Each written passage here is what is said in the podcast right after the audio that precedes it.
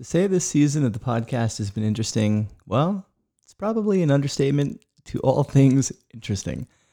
Uh, this has actually been a couple seasons in one. Uh, had a regular scheduled season, got about halfway through that, shifted when COVID 19 started to take root, shifted again, and now I'm getting ready to wrap up this season to go on a bit of a hiatus break uh, before coming back with season four. And so I want to tell you all about what the show will be, how things have evolved, and what's next after a quick word from our sponsor. 21st Century HR is a podcast exploring how to build better businesses through modern people practices and approaches. It's brought to you by my firm, Amplify. Amplify provides HR executive search and strategic consulting services that help companies build better organizations. From employer brand development and execution to global talent strategies, Amplify develops custom solutions that help clients from Hootsuite to SpaceX optimize their recruiting capabilities. Amplify also hosts a new community for HR leaders called the Ecosystem. The ecosystem was designed to bring modern HR leaders around the world together to share ideas, inspiration, and support. Learn more at amplifytalent.com.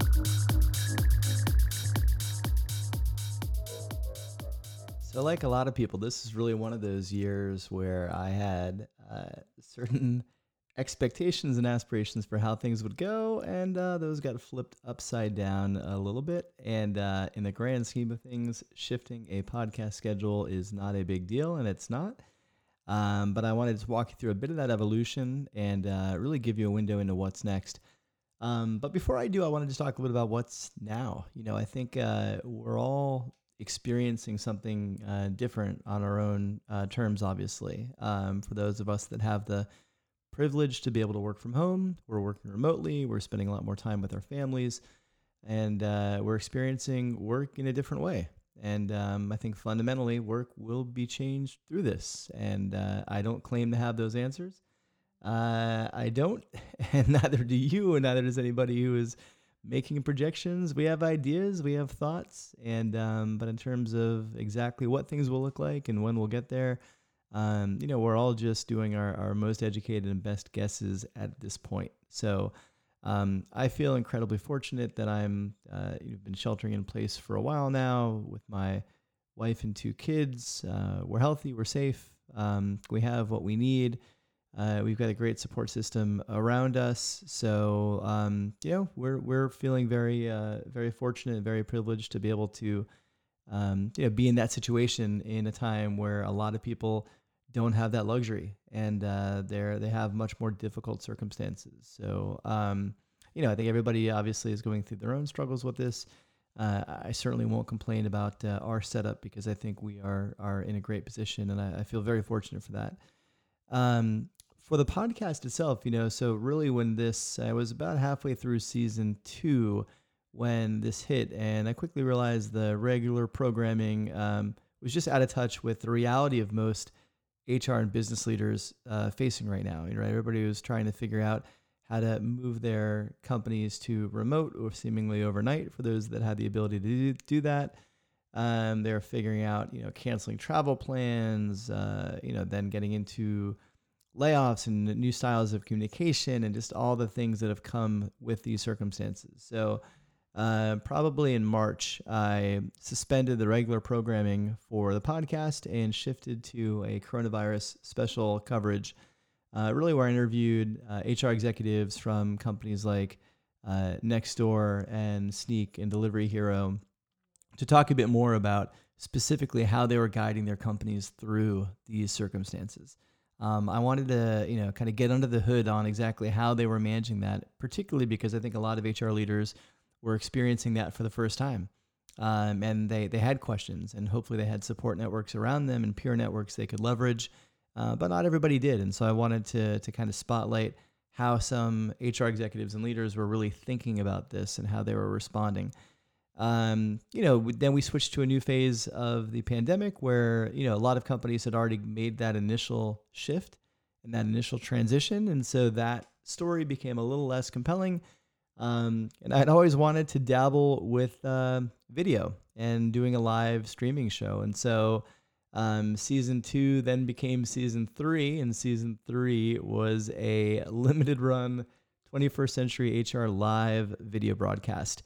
And, um, you know, I had a lot of fun with that. I've always been uh, intrigued by video. I think it's a really interesting platform. Um, obviously, a lot of people are sitting in front of their uh, computers all day that are in those types of roles. And so I thought it would be an interesting way to have uh, a more interactive show. Um, more engaging uh, show in terms of allowing listeners to join the conversation and ask questions.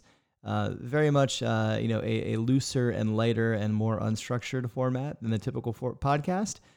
And um, you know, truth is, I had a lot of fun with it, but it was uh, a tremendous amount of work. And uh, you know, I think when I had the idea for it, I thought it would be something that would um, you know, would resonate and would either, you know, build audience quickly and would be worth the time investment, uh, or it wouldn't. And to be honest with you, the engagement was pretty light. Uh, you know, I have no problem looking back on that and saying it was a good learning experience, but uh, I don't think it uh, took off the way that I, I thought that it might. So, you know, in hindsight, it was me catching up with friends in front of a, you know, very small live audience for a couple weeks, uh, and that was okay. That was uh, that was fun for me to do.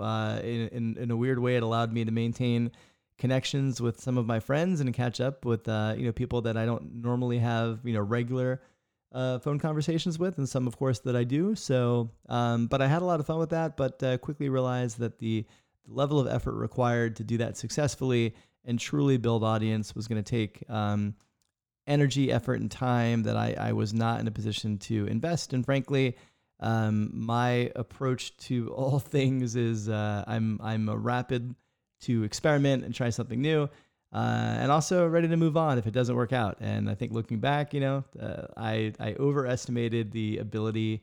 Uh, for something like that to take off, and um, and it didn't, and that's okay. So it was a good learning experience. Um, I had fun doing it, but uh, but it was time to shut that down. And so um, I had always planned at the end of season two to take a uh, six to eight week hiatus before coming back with season three. And I've already been recording um, some episodes actually for season two that were suspended that haven't run yet. And I've already recorded some episodes for what was then season three, which will now be season four, that will be coming back in Q3. And so um, I'm going to be taking hiatus. Uh, as most of you know, I'm currently writing a book on modern HR. And so I'm going to be taking some time to really focus on, uh, you know, locking myself away and getting that manuscript done. And so um, I know through that I'll be identifying some more stories to bring on this show. Um, but I'm going to be uh, basically taking the next uh, two months off to focus on that, and then I will be back with season four in Q3. So coming back to you on July. So um, I want to take this time to just thank all of you for for listening, for subscribing, for giving me feedback on episodes, um, through engaging with me on on social, LinkedIn, Twitter, um, through recommending you know uh, stories and ideas uh, and guests. Uh, I appreciate it all. This has always been a show that I wanted to build with you, and uh, and and not just be something that um, you know was based on ideas that I had that I thought people would want. I really wanted to build a community around the show that could help steer the direction of it. And so uh, I want to just, you know, just take a moment before I wrap up the season just to thank all of you for listening, for contributing. Uh, you know, those of you who have been on the show, I'm incredibly grateful for your time uh, and your wisdom. I think I've, I've learned a lot through that. I think listeners have as well. And um, I just want to wish everybody the best. I will be, continue to be uh, around, and you know where to find me online. In the meantime, I won't be taking a hiatus from digital and social life. Uh, I will be around, but I will be taking a break from the podcast uh, so that I can focus on getting the manuscript for the book done. And then we'll be back to tell you all about that hopefully after submitting the final version of the manuscript at the beginning of July and then returning for the podcast season four in July. So, with that, uh, I want to thank you. I'm grateful for all of your listens and engagement and comments and interactions. And I just want to wish you all the very best, whatever your personal circumstances are during this time. Uh, it, it is a difficult time. I want to acknowledge that. Uh, and I want to wish you all uh, the very best with your your families, your personal circumstances, and um, there will be another side to this. You know, when that is, we don't know, and I, I don't want to be uh, I always feel weird. Uh, I'm an eternal optimist, and so I'm always going to find the good in things. And um, you know, I don't want to discount the real struggles that a lot of you are facing in saying, uh, you know, things will get better. I don't, you know, I'm not going to say that. There will be another side to this. When we're there, things will be different. Uh, hopefully, things will also be different, uh, be better as they're different. I, I firmly believe that, um, but I don't want to diminish any of the struggles that any of you are facing uh, in the meantime. So I just want to let you know I'm sending you some love and uh, hoping that uh, that you will make it on the other side of this in a much better place um, than you began it, and that you've obviously been in it while we've all been working through these circumstances. Um, but I just want to let you know that I appreciate you and I'm thinking about you, and uh, I look forward to getting back with more episodes in July. So until then, take care of yourselves, take care of each other, and we will see you in July. Thanks for listening to this episode of 21st Century HR.